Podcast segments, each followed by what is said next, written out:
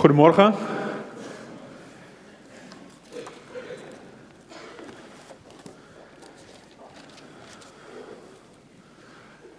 Ik hoefde niet zo heel lang na te denken toen uh, ik thuis kwam en mijn vrouw mij vertelde dat Karin gebeld had. Als ik Bert kan ondersteunen en als ik de gemeente hier mag ondersteunen, dan ik ook nog ruimte heb in de agenda, dan doe ik dat graag. Al was het natuurlijk beter geweest dat het niet nodig was, Karin. Ik wil vanmorgen met u nadenken over een thema waar we eigenlijk helemaal niks meer mee te maken hebben. En dan denkt u, ja, nou, had je beter thuis kunnen blijven. Um, maar er zitten principes in de manier waarop Paulus over dat thema spreekt, die alles met ons te maken hebben. En dus is het bijzonder relevant. Paulus is namelijk al vanaf hoofdstuk 8 van die eerste brief aan de Corinthiërs bezig te spreken over het eten van offervlees. En dan heeft hij het eigenlijk, als hij spreekt over offervlees, over twee specifieke situaties. Hij spreekt over het eten van offervlees in de lokale afgodstempel. Dan werd dat vlees gewijd aan een godheid. Daar werd de godheid daarvoor gedankt. En dan werd dat als een rituele maaltijd met elkaar gegeten. Maar naast die specifieke context van afgoderij vond je dat vlees ook gewoon bij de alledaagse boodschap op de markt.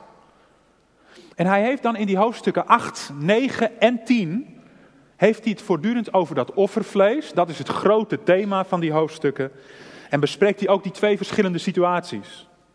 Dus als u vanmiddag die hoofdstukken 8 tot en met 10 doorleest en u ziet dat Paulus op de ene keer behoorlijk streng is over, over wat er niet mag en daarna behoorlijk mild over wat er wel mag, dan zou je je kunnen afvragen hoe kan het nou dat hij zo twee houdingen heeft. Dat heeft alles te maken met die twee situaties.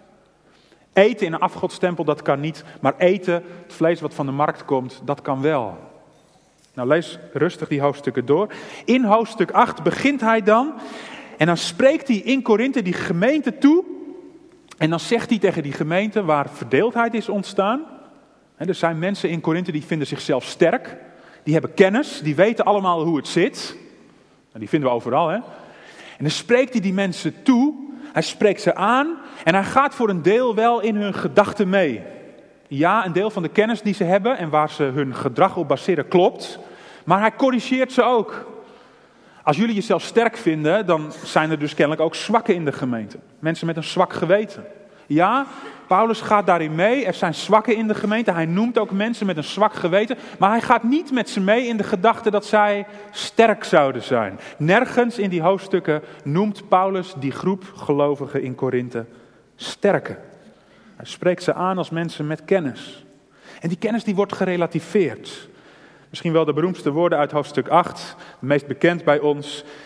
Uh, meteen al in vers 1. Kennis maakt verwaand. Oude vertaling zegt kennis maakt opgeblazen. Alleen de liefde bouwt op.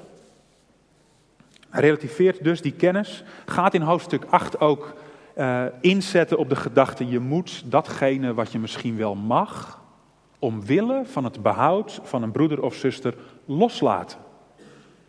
Dan neemt hij heel hoofdstuk 9 de tijd om zijn apostelschap te verdedigen en te laten zien: ik ben bereid om een rechten op te, eh, los te laten voor een ander, voor het behoud van een ander. En dan in hoofdstuk 10 gaat het over onverdeelde toewijding. Dat gaan we lezen met elkaar. Ik lees uit de MBV 1 Korinthe 10, vers 1 tot en met 22. Er staat bij mij boven Israël als voorbeeld. Broeders en zusters, ik wil graag dat u weet dat onze voorouders allemaal door de wolk werden beschermd. En allemaal door de zee trokken. Dat ze zich allemaal in de naam van Mozes lieten dopen in de wolk en in de zee. En ze aten allemaal hetzelfde geestelijke voedsel en dronken allemaal dezelfde geestelijke drank. Ze dronken uit de geestelijke rots die hen volgde en die rots was Christus. Toch wees God de meeste van hen af. Want hij liet hen bezwijken in de woestijn. Dit alles strekt ons tot voorbeeld. Wij moeten niet uit zijn op het kwade zoals zij. Dien geen afgoden.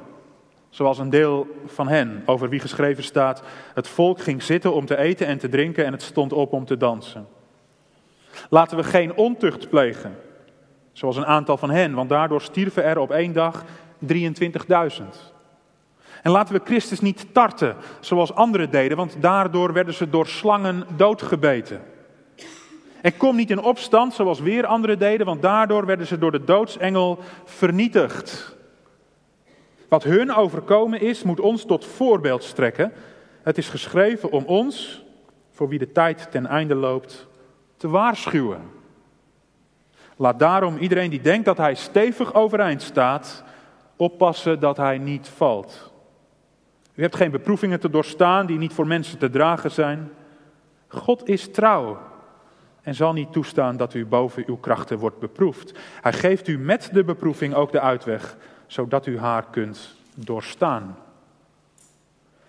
Om deze reden moet u, geliefde broeders en zusters, u verre houden van afgodendienst. Ik spreek tot verstandige mensen, dus u kunt wat ik nu zeg naar waarde schatten. Maakt de beker, waarvoor wij God loven en danken, ons niet één met het bloed van Christus? Maakt het brood dat wij breken ons niet één met het lichaam van Christus? Omdat het één brood is, zijn wij, hoewel met velen, één lichaam. Want wij hebben allen deel aan het ene brood. Kijkt u eens naar het volk van Israël. Hebben tempeldienaars die van de offers eten niet eveneens deel aan hetgeen geofferd wordt? Wat wil ik met dit alles zeggen? Dat offervlees een bijzondere betekenis heeft? Of dat afgoden echt bestaan? Dat niet. Maar wel dat heidenen aan demonen offeren en niet aan God. En ik wil niet dat u één wordt met demonen. U kunt niet drinken uit de beker van de Heer en ook uit die van demonen. U kunt niet deelnemen aan de maaltijd van de Heer en ook aan die van demonen. Of willen wij de Heer tergen? Zijn we soms sterker dan Hij? Tot zover de schriftlezing. Ik zei het al, we zitten midden in een, eh, een soort van ver van ons bedshow over afgodenvlees. Maar de principes die hierin naar voren komen, die zijn bijzonder actueel en urgent. In hoofdstuk 8 zet Paulus kennis en eh, zwakte tegenover elkaar. Kennis maakt opgeblazen, maar liefde bouwt op. Maar dan is het opvallend dat hij in hoofdstuk 10 begint met: Ik wil graag dat u weet. Hij maakt duidelijk, het is, niet van, het is niet zo dat kennis die opgeblazen kan maken, die verwaand kan maken, dat kennis maar gewoon moet worden losgelaten. Het is niet zo dat kennis geen doel dient, dat kennis niet van belang is. Nee, kennis is wel degelijk van belang, alleen je moet die kennis wel op een goede manier gebruiken. En daarom komt Paulus in hoofdstuk 10 met nieuwe kennis of met de herinnering aan oude kennis om te komen tot die onverdeelde toewijding. Er zijn in die versen die we met elkaar gelezen hebben twee belangrijke lessen te ontdekken. Twee zaken die je moet weten waar Paulus dan zijn standpunt op baseert. Kennis is van belang omdat het leidt tot onverdeelde toewijding. De eerste les dan. De eerste les is leer nou van Israël. Genade is geen garantie. Genade is geen garantie. En Paulus schetst dan in die eerste vier versen wat Israël heeft meegemaakt. En je kunt je voorstellen, als je zelf onderdeel van dat volk geweest bent, dat de uittocht uit Egypte heeft meegemaakt, dat je onder de indruk bent gekomen van de genade van God. Moet je voorstellen dat je, dat je jarenlang slaaf geweest bent in Egypte, dat je gebeden hebt totdat je niet meer kon, en ineens was daar die man die zei dat hij in de woestijn God ontmoet had. In plaats van dat het beter werd met de slavernij, werd het nog erger, want de eis van de farao en zijn manschappen werd verhoogd. En je ziet helemaal geen perspectief meer, totdat je meemaakt dat er dingen in Egypte gaan veranderen. Er gebeuren dingen die je niet kunt verklaren en volgens die man die uit de woestijn gekomen is en zijn broer, is God actief bezig in Egypte. Ramp op ramp op ramp op ramp. En uiteindelijk komt het zover dat die hardnekkige, koppige farao zegt: Nou mogen jullie wel gaan. En je trekt mee in die grote stoet. En je hoeft geen enkele vraag meer te hebben over waar is God nu in ons leven. Want je ziet een kolom van, van rook voor je uitgaan. En je loopt in die massa mee de woestijn in. En, en je bent je nog aan het verwonderen over het feit dat God in jullie midden, of eigenlijk voor jullie uittrekt. En je hoort achter je geschreeuw. Het lijkt wel alsof er paniek is. En als je goed begint te luisteren, hoor je dat het niet alleen paniek is van de mensen die met jou meetrekken, maar je hoort ook paarden. Je hoort wagens en je kijkt achterom en je ziet dat grote leger van de farao met grote snelheid dichterbij komen. En de paniek slaat toe. Niet alleen bij de achterhoede, maar langzaam maar zeker, het hele volk raakte in paniek en je weet niet waar je het moet zoeken. Heeft God ons dan de woestijn ingeleid om hier te sterven? Maar dan gebeurt er iets wonderlijks. Die kolom van rook, die gaat niet meer voor het volk uit, maar hij draait en hij keert zich achter het volk. En dan lezen we in Exodus 14 dat het aan de achterkant van de wolk donker is, zodat de legers van de farao het volk niet kunnen bereiken. En jij maakt mee dat de nacht helder verlicht is, omdat die kolom van wolken ineens een kolom van vuur is achter je. En je loopt verder totdat je niet verder kunt. Je staat aan de oever van de zee. Opnieuw slaat de paniek toe. Maar Mozes strekt zijn arm over de zee uit. De wateren splijten zich. Staan als muren. En je kunt droog overtrekken. En je ziet, als je overgetrokken bent, de legers van de farao in de zee verdrinken. De genade van God wordt in zoveel aspecten concreet. Dat hele volk had dat meegemaakt. En door de woestijn ziet, ziet dat volk de genade van God steeds opnieuw. Want er is, zo zegt Paulus het hier, geestelijk voedsel en geestelijke drank. Je kunt beter vertalen bovennatuurlijk voedsel, bovennatuurlijke drank. Want het was echt fysiek voedsel. Je kon het echt pakken, je kon het echt eten. Het was niet het geestelijke voedsel waarvoor u naar de gemeente komt. Dus voedsel van bovennatuurlijke oorsprong. Dat volk maakt die genade mee. En dan zegt Paulus, ze dronken uit de geestelijke rots die hen volgde en de rots was Christus. Hij bedoelt daarmee uit te drukken dat, dat, datgene wat het volk kon drinken, dat kwam van boven, dat was door God zelf geschonken. En tegelijkertijd, doordat hij Christus noemt, legt hij een parallel met de situatie van de Corinthiërs.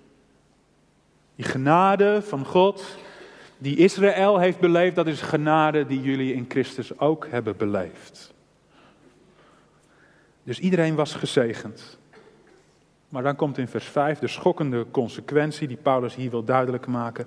Toch wees God de meeste van hen af. Want hij liet hen bezwijken in de woestijn. Van dat enorme volk wat uittrok uit Egypte bleef bijna niemand over om na 40 jaar woestijnreis dat beloofde land te bereiken. Als u kinderen hebt, dan kunt u straks bij de maaltijd zeggen welke twee waren het die wel overbleven. Twee mannen van dat hele volk. De rest bezweek in de woestijn. De gedachte die Paulus hier neerlegt is: leer nou van Israël deze les. Dat God zijn genade in het verleden heeft geopenbaard, is geen garantie dat het je in de toekomst ook goed zal gaan. Is geen garantie dat je in de toekomst maar kunt doen en laten wat je wil, alsof God je dan vervolgens niet zou afwijzen als je hem hebt afgewezen. Israël zo is de gedachte in vers 6 en in vers 11. Israël is als een waarschuwend voorbeeld voor ons. En dus de opdracht van vers 6. We moeten niet uit zijn op het kwade zoals zij. Vers 6 en 11 zeggen hetzelfde en daartussen zien we dan vier verschillende situaties waarin Israël opstandig was tegen God. Dien geen afgoden zoals een deel van hen. Laten we geen ontucht plegen, zoals een aantal van hen. Laten we Christus niet tarten, zoals anderen deden. Opvallend dat hier weer Christus genoemd wordt. Als je opzoekt waar Paulus naar verwijst, dan zie je dat het opstand tegen God is. Opnieuw legt hij hier de link. eenheid tussen vader en zoon, maar ook de link met de Corinthiërs. En vers 10, kom niet in opstand zoals weer anderen deden. Als het kwade wordt gekozen in Israël, zien we dat God reageert met zijn toorn en met zijn straf. En als Israël een voorbeeld is voor ons, dan moeten we ons niet rijker rekenen dan we zijn. Dan is de genade van God aan ons betoond in het verleden geen garantie dat God ons niet zal verwerpen als wij Hem wel verwerpen. Daarom, de conclusie in vers 12, laat iedereen die denkt dat hij stevig overeind staat oppassen dat hij niet valt. Hier heeft Paulus die Corinthiërs in beeld die meenden sterk te, te zijn. Zij meenden sterk te staan. En Paulus spreekt ze aan op hun houding, op hun gedrag. Je denkt wel dat je sterk staat, maar pas op dat je niet valt. Wat betekent dat nou voor ons? Ik zou het zo concreet willen maken. Als je hier vanmorgen aanwezig bent, omdat je met je ouders meegekomen bent en je ziet dat je ouders leven uit geloof. Misschien zie je het niet heel concreet, maar je weet het wel. Dan moet je niet denken dat jij kunt teren op datgene wat je ouders met God beleven. Jij kunt niet leven vanuit de genade die er voor jouw ouders is. God wil dat jij je aan Hem overgeeft. God wil dat jij een keus maakt. Hou er rekening mee dat de genade die aan jouw ouders is betoond geen garantie betekent voor jouw toekomst. Misschien kunnen we het ook zo concreet maken als, als we het geopende doopbad zien vanmorgen. Dan denk je misschien, ja, maar ik ben gedoopt, dus ik ben een kind van God, dus mij kan niets meer gebeuren. Of als je regelmatig het avondmaal meeviert, dan denk je misschien, in die tekenen van genade heeft God zichzelf aan mij geopenbaard. Durf ik zelfs dat lied mee te zingen? Volle verzekering, Jezus is mijn.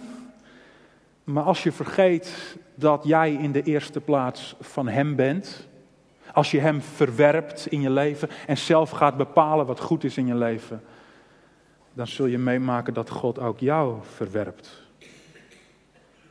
En zo geldt dat voor tal van terreinen. Het feit dat je je in de gemeente inzet. Het feit dat je misschien een zondaarsgebed gebeden hebt. Het feit dat je Gods genade ergens in je leven hebt gezien, geproefd, doorleefd misschien zelfs. Het is geen garantie dat God je ook in de toekomst zal blijven beschermen en bewaren en genadig zal zijn. Als jij je van Hem afkeert, zal Hij zich van jou afkeren. God vraagt onverdeelde toewijding. Paulus is streng in vers 12, waarschijnlijk omdat hij die sterke groep in Korinthe op het oog heeft. Of althans die groep die zichzelf sterk dacht. En dan wordt hij in vers 13 opeens opvallend mild. Is het u opgevallen? U hebt geen beproevingen te doorstaan die niet voor mensen te dragen zijn. God is trouw en zal niet toestaan dat u boven uw krachten wordt beproefd. Hij geeft u met de beproeving ook de uitweg zodat u haar kunt doorstaan. Er waren in Korinthe mensen die waren weer teruggegaan naar die maaltijden in de tempels, omdat daar zoveel van hun sociale leven van afhing. Daar werd je voor uitgenodigd, daar werd het sociale netwerk gebouwd. En er waren mensen met een zwak geweten, die waren teruggekeerd naar die tempels en die merkten daardoor bij God vandaan getrokken te worden. En dan zegt Paulus tegen die groep, je moet je realiseren, je hebt geen beproevingen te doorstaan die niet voor jou te dragen zijn. Het lijkt misschien onmogelijk om zonder dat sociale netwerk verder te gaan. Maar God is trouw en hij zal niet toestaan dat je boven je krachten wordt beproefd. Hij geeft de uitkomst. Wees dan trouw aan hem. Hij vraagt onverdeelde toewijding. Dat is de eerste les die Paulus in Korinthe presenteert. Dan gaan we door met de tweede les. Die tweede les is dat offers een relatie met zich meebrengen. Als je meedoet aan een offerdienst, dan creëert dat ook een relatie. Het is wel opvallend in vers 14, als hij met die tweede les begint. Dan komt hij eigenlijk met een herhaling van zijn opdracht. U moet u verre houden van afgodendienst. Vlucht de afgoderij, zegt een andere vertaling.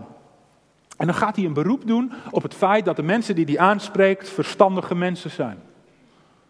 Dat zou ik vanmorgen ook kunnen doen. Ik zou tegen u kunnen zeggen, u bent weldenkende mensen. Kijk nou even naar de voorbeelden die Paulus noemt en trek dan zelf uw conclusies. Kijk naar de offers.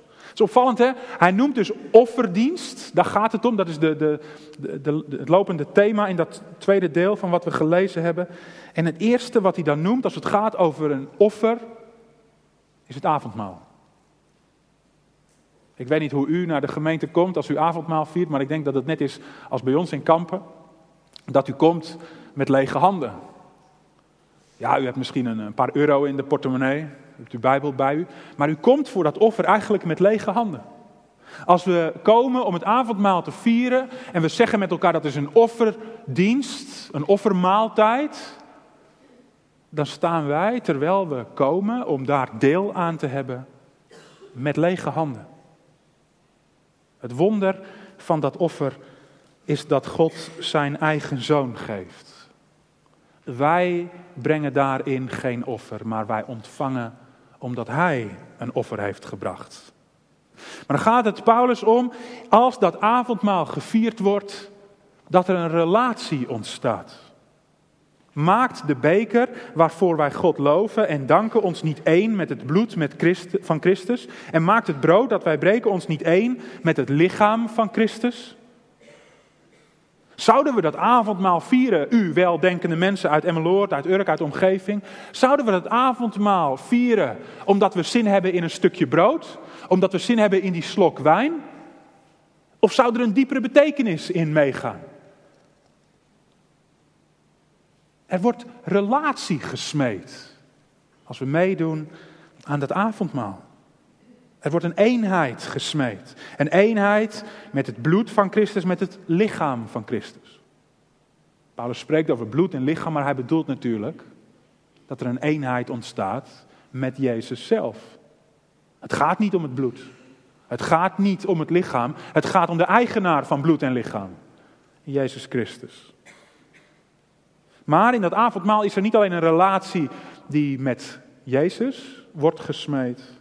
Er is ook een relatie die onderling wordt gesmeed. Omdat het één brood is, vers 17, zijn wij, hoewel met vele één lichaam, want we hebben allen deel aan dat ene brood. Als je zegt, ja, ik, ik wil graag deel hebben aan Jezus Christus, maar ik kan met mijn buurman eigenlijk niet overweg, dan zit u bij het avondmaal mooi mis. Dat kan niet. Er wordt relatie gesmeed in dat avondmaal. En dan gebruikt Paulus in het Grieks dat woord koinonia. Dat wordt vertaald met gemeenschap, met deelname. Het gaat om een nauwe relatie. Vandaar dat de MBV ook kan vertalen met dat het ons één maakt. Het gaat om eenwording. Dat is het eerste offer waar Paulus op wijst. Nou, je kunt ook nog met je goede verstand kijken naar een andere offerdienst. Kijk eens naar wat er in Israël gebeurde, vers 18. Hebben tempeldienaars, het woord tempeldienaar staat er in het Grieks niet, die van de offers eten niet eveneens deel aan hetgeen geofferd wordt? Hebben ze niet deel aan, andere vertalingen geven het beter weer, aan het altaar? Ze worden één met het altaar. Net zo goed als dat het bij Jezus Christus niet ging om bloed en lichaam, gaat het hier ook eigenlijk helemaal niet om het altaar. Het gaat om de eigenaar van het altaar. Die offers die Israël bracht. Wat, wat werkte die offers uit? Daar kunnen we toch over nadenken met elkaar. Het werkte uit dat er een eenheid werd gesmeed tussen dat volk en de God van Israël. Er kwam eenheid in mee. Dus als we zo naar offers kijken, dan moeten we concluderen. Als je meedoet aan die offers in de tempel, dan werkt dat dus een relatie uit. Terecht zegt Paulus dan, ja wat wil ik hier nou mee zeggen? Dat offervlees een bijzondere betekenis heeft, of dat afgoden echt bestaan. In hoofdstuk 8 had hij gezegd, jullie weten, hè, daar gaan jullie prat op, de kennis, er is maar één God. En omdat er maar één God is en die afgoden dus geen goden zijn, blijf je gewoon die offermaaltijden bezoeken. Dus terecht zegt hij, wil ik dan nu zeggen dat die afgoden iets zijn? Nee, die afgoden zijn niets, want er is maar één God. Dat is de centrale beleidenis van Israël. Hoor Israël, de Heer, onze God, de Heer is één. Er is maar één God. De afgoden zijn geen goden. Maar de spannende gedachte van vers 20 is dat de heidenen die in die afgodstempel offeren, één worden met demonen. Zij offeren aan demonen. Achter die afgod gaat een macht schuil, die niet met God te vergelijken is. Het is geen God, maar het is wel een macht. En daar, daar wil Paulus, Paulus wil voorkomen dat de Corinthiërs daar een eenheid mee vormen. Daar wil je geen eenheid mee vormen. Je kunt niet leven vanuit het principe, baat het niet, dan schaadt het niet. Want er is meer dan wij met het oog kunnen zien. Als je meedoet aan die offermaaltijden, word je één met demonen. Ja, wat moeten wij daarmee? Wie van u is de afgelopen week nog in de afgodstempel geweest? Niemand. Wie heeft daar een lekkere maaltijd genuttigd? Niemand. Wat moeten wij er dan mee? Ik denk dat, dat de afgoderij bij ons veel subtieler plaatsvindt. Dat we best afgoden in ons leven hebben. Dat we daar ook best offers voor brengen. Maar dat het niet meer zo duidelijk is, omdat we niet naar die tempel gaan. Omdat we daar geen vlees eten, omdat daar ons sociale leven niet van afhangt. Ik hou het even tegen u aan. Misschien is, misschien is gezondheid een afgod in uw leven. Bent u bereid om offers te brengen om maar gezond te zijn? Zoekt u gezondheid doordat u, eh, doordat u naar behandelingen van reiki gaat? Of dat u naar een magnetiseur gaat? Alsof God niet de heelmeester is. Nou, misschien is vermaak een afgod in uw leven. Dat u zegt, koste wat het kost, moet ik vermaakt worden. En ik denk, misschien schrikt u ervoor terug, maar ik denk dat we meer dan we onszelf realiseren, ergens allemaal die afgod in ons leven wel hebben. We willen vermaakt worden. Dat is de hele cultuur vandaag de dag. Maar als dat zo ver gaat dat we zeggen, maakt niet uit waar ik dan naar kijk. Ik wil spanning, dus ik kijk naar horrorfilms, ik kijk naar occulte tv-series.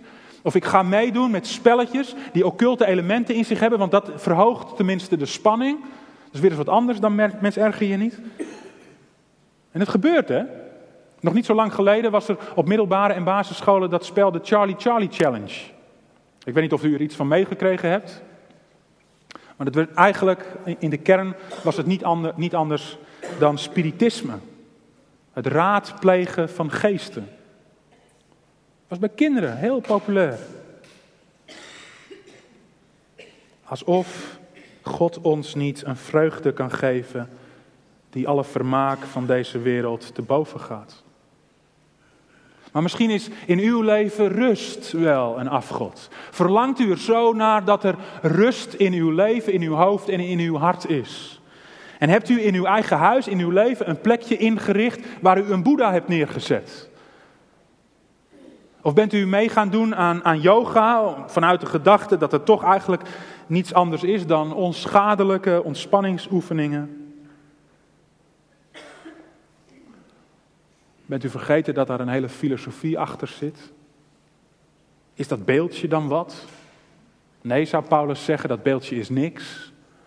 Maar je wordt er één mee, één, je wordt daardoor één met demonen. Er ontstaat de mogelijkheid voor een relatie met een demon. Alsof God het niet is die de vrede geeft, die alle verstand te boven gaat. Misschien hebt u in uw leven de afgod van relaties of van seks. Dat zien we ook vandaag de dag bijzonder veel gebeuren. Omdat je een diep verlangen in jezelf hebt ontdekt, wat ergens gevuld, gestild kan worden met seksuele contacten, heb je je overgegeven aan onbegrensde seks. Ben je verslaafd geraakt aan pornografie? Is een mogelijkheid om één te worden met een demon. Houd je er verre van. Alsof God niet degene is die ons in de relatie met Hem datgene kan geven waar we ten diepste allemaal naar verlangen. Maar weet u, het is opvallend als we Paulus lezen in 1 Korinthe 10 en hij over demonen begint, dat hij niet een heel plan uitrolt over hoe je dan van die demonen afkomt. Hij rolt niet een heel plan uit om alle vormen van demonie te bespreken, van allerlei eh, invalshoeken te belichten. Nee, hij wijst niet op hoe erg het kan zijn als je één wordt met een demon. Hij wijst niet op de macht van de demonen. Hij wijst erop hoe verschrikkelijk het kan zijn als je je in die eenheid met demonen verzet tegen God. Hij spreekt hier opnieuw die groep aan die zichzelf sterk, dag, eh, zelf sterk achten. In vers 22 zegt hij, of willen wij de Heer tergen? Zijn wij soms sterker dan Hij? Jullie, Corinthiërs, jullie denken dat je sterk bent? Je denkt dat je door je kennis allemaal rechten hebt? Dat je alles kunt doen waarvan je denkt dat het klopt? Maar omdat je de liefde vergeten bent, omdat je de kennis niet hebt laten kleuren door je liefde, omdat je gegaan bent voor datgene wat er in je eigen hart is opgekomen, heb je de kans laten ontstaan dat je één wordt met demonen. Je denkt dat je sterk bent. Maar ben je sterker dan hij?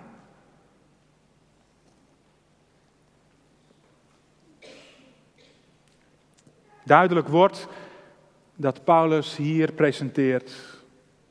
Als die offers eenheid met zich meebrengen, dan kunnen we er niet omheen. God vraagt onverdeelde toewijding. Kijk naar vers 21. U kunt niet drinken uit de beker van de Heer en ook uit die van demonen. U kunt niet deelnemen aan de maaltijd van de Heer en ook aan die van demonen.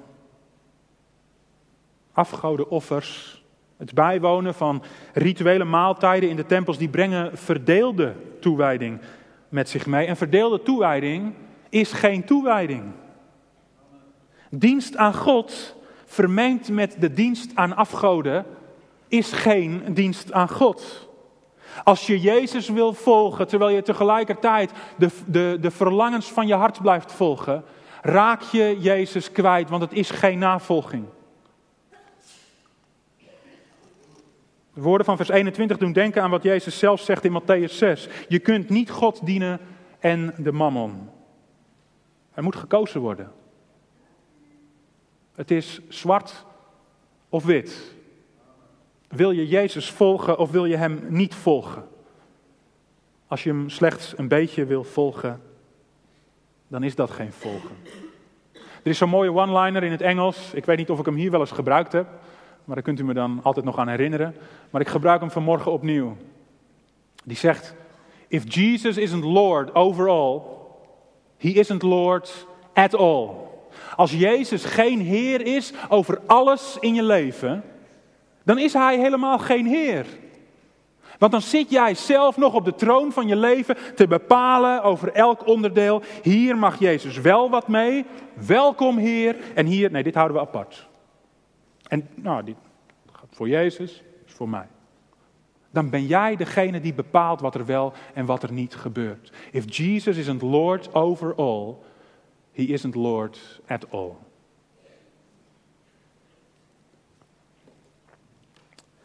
God vraagt onverdeelde toewijding.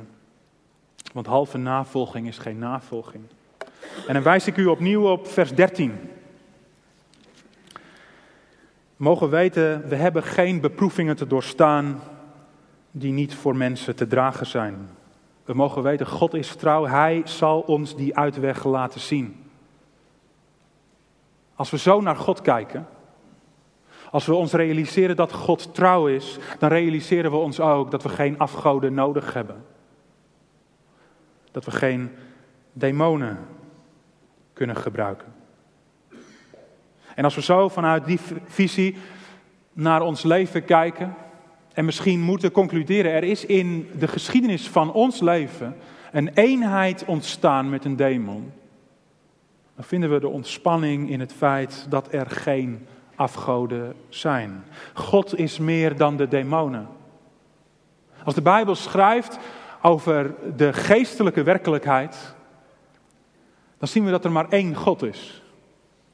En als er geen afgoden zijn, als die demonen geen afgoden zijn, dan zijn ze dus geen God. Er is maar één God die al het andere gemaakt heeft. En wie zou er machtiger zijn? De schepper God of de schepselen die misschien wel kwaad willen, misschien wel macht hebben, misschien wel demonen in ons leven zijn? Wie is er machtiger?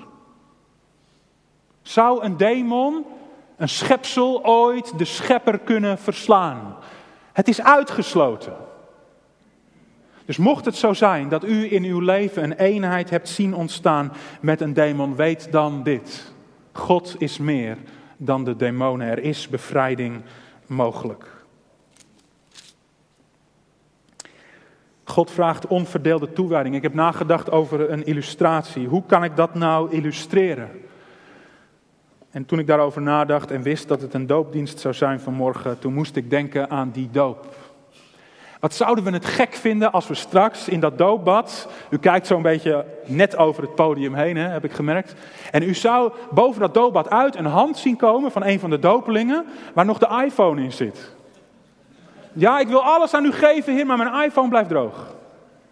Ja, hij blijft droog, maar u begrijpt wat ik bedoel.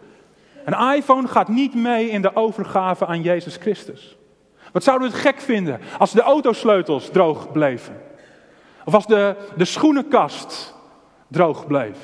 Wat zouden we het gek vinden als onze yoga-oefeningen of onze pornografie? Noem de afgod uit uw leven maar op. We zouden het boven water houden, dan zou u als gemeente zeggen: Ja, maar wacht even. Is geen doop, hè? Welke oudsten hebben dat doopgesprek gevoerd? Kunnen we eens even met jullie doorpraten? Het is toch geen overgave? Als je gedoopt wordt, dan ga je helemaal onder. We zeggen niet voor niets, die doop, die is een weerspiegeling van het graf. Je gaat helemaal sterven aan jezelf. Je geeft jezelf helemaal over aan Jezus Christus. Omdat je weet, Hij vraagt van mij onverdeelde toewijding. Maar als we achter dat doopbad kijken, mensen, dan zien we het kruis hangen. Dan worden we bepaald bij het feit dat Jezus Christus onverdeeld toegewijd aan de verlangens van de Vader, onverdeeld toegewijd aan de belangen van u, van jou en van mij, zijn leven gaf. Niet een beetje, niet voor de helft, maar helemaal. En als we dat beeld op het netvlies hebben, dan realiseren we ons. Dan willen we niet anders dan ons volledig overgeven aan Hem. Mag ik met u danken?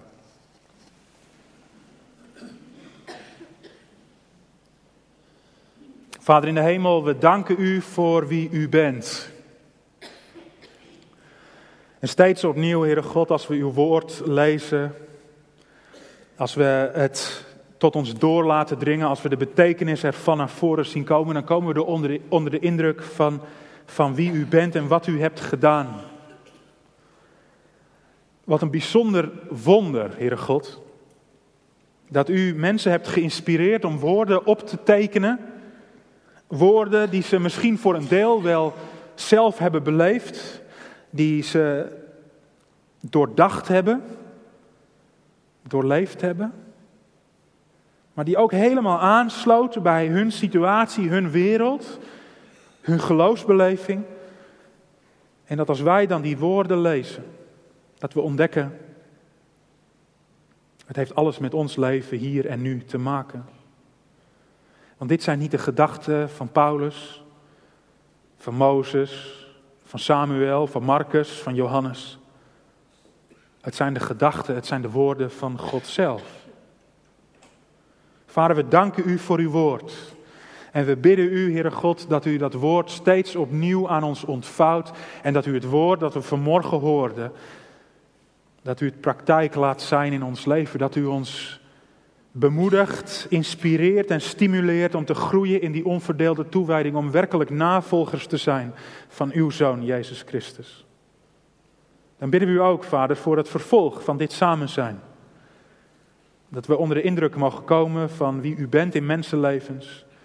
Dat we met elkaar u daarvoor de eer geven. En dat het zijn uitwerking heeft in ons. In ons persoonlijke leven. Omdat u ons erdoor aanspreekt en aanspoort. Dat verlangen we zo in Jezus' naam. Amen.